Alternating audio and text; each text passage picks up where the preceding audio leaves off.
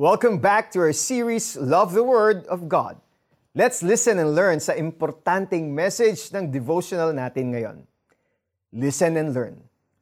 Hallyu o Korean Wave ang tawag sa mabilis na pag-usbong ng impluwensya ng Korean entertainment sa Asia. Sa Pilipinas pa lang, marami na ang nahook sa K-drama at K-pop. Naging routine na ng K-drama fans ang binge-watching o series marathon. At ang isa pang nakakabilib na memorize na ng mga K-pop fans ang mga kantang may Korean lyrics kahit hindi naman nila ito lubusang naiintindihan. And that's not all. Some of them have come to understand the lyrics dahil inaral nila ang Korean language for the love of the celebrities they admire. If only we gave that much dedication to study the Word of God.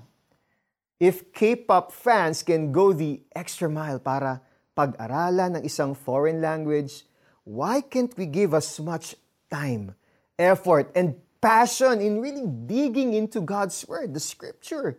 You know what? In Romans 10:17 it says, "Consequently, faith comes from hearing the message, and the message is heard through the word about Christ."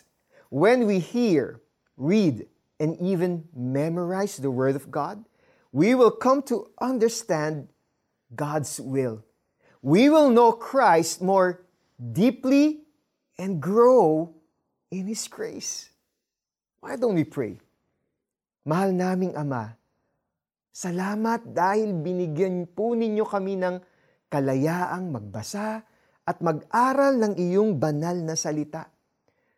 Dasal ko na huwag naming baliwalain ang kalayaang ito. Bagkus ay aming pagyamanin ang aming nalalaman tungkol po sa inyo. Para naman po sa ating application, begin the exciting journey of studying the Word of God. Seek the help of a Christian friend or research a Bible reading plan.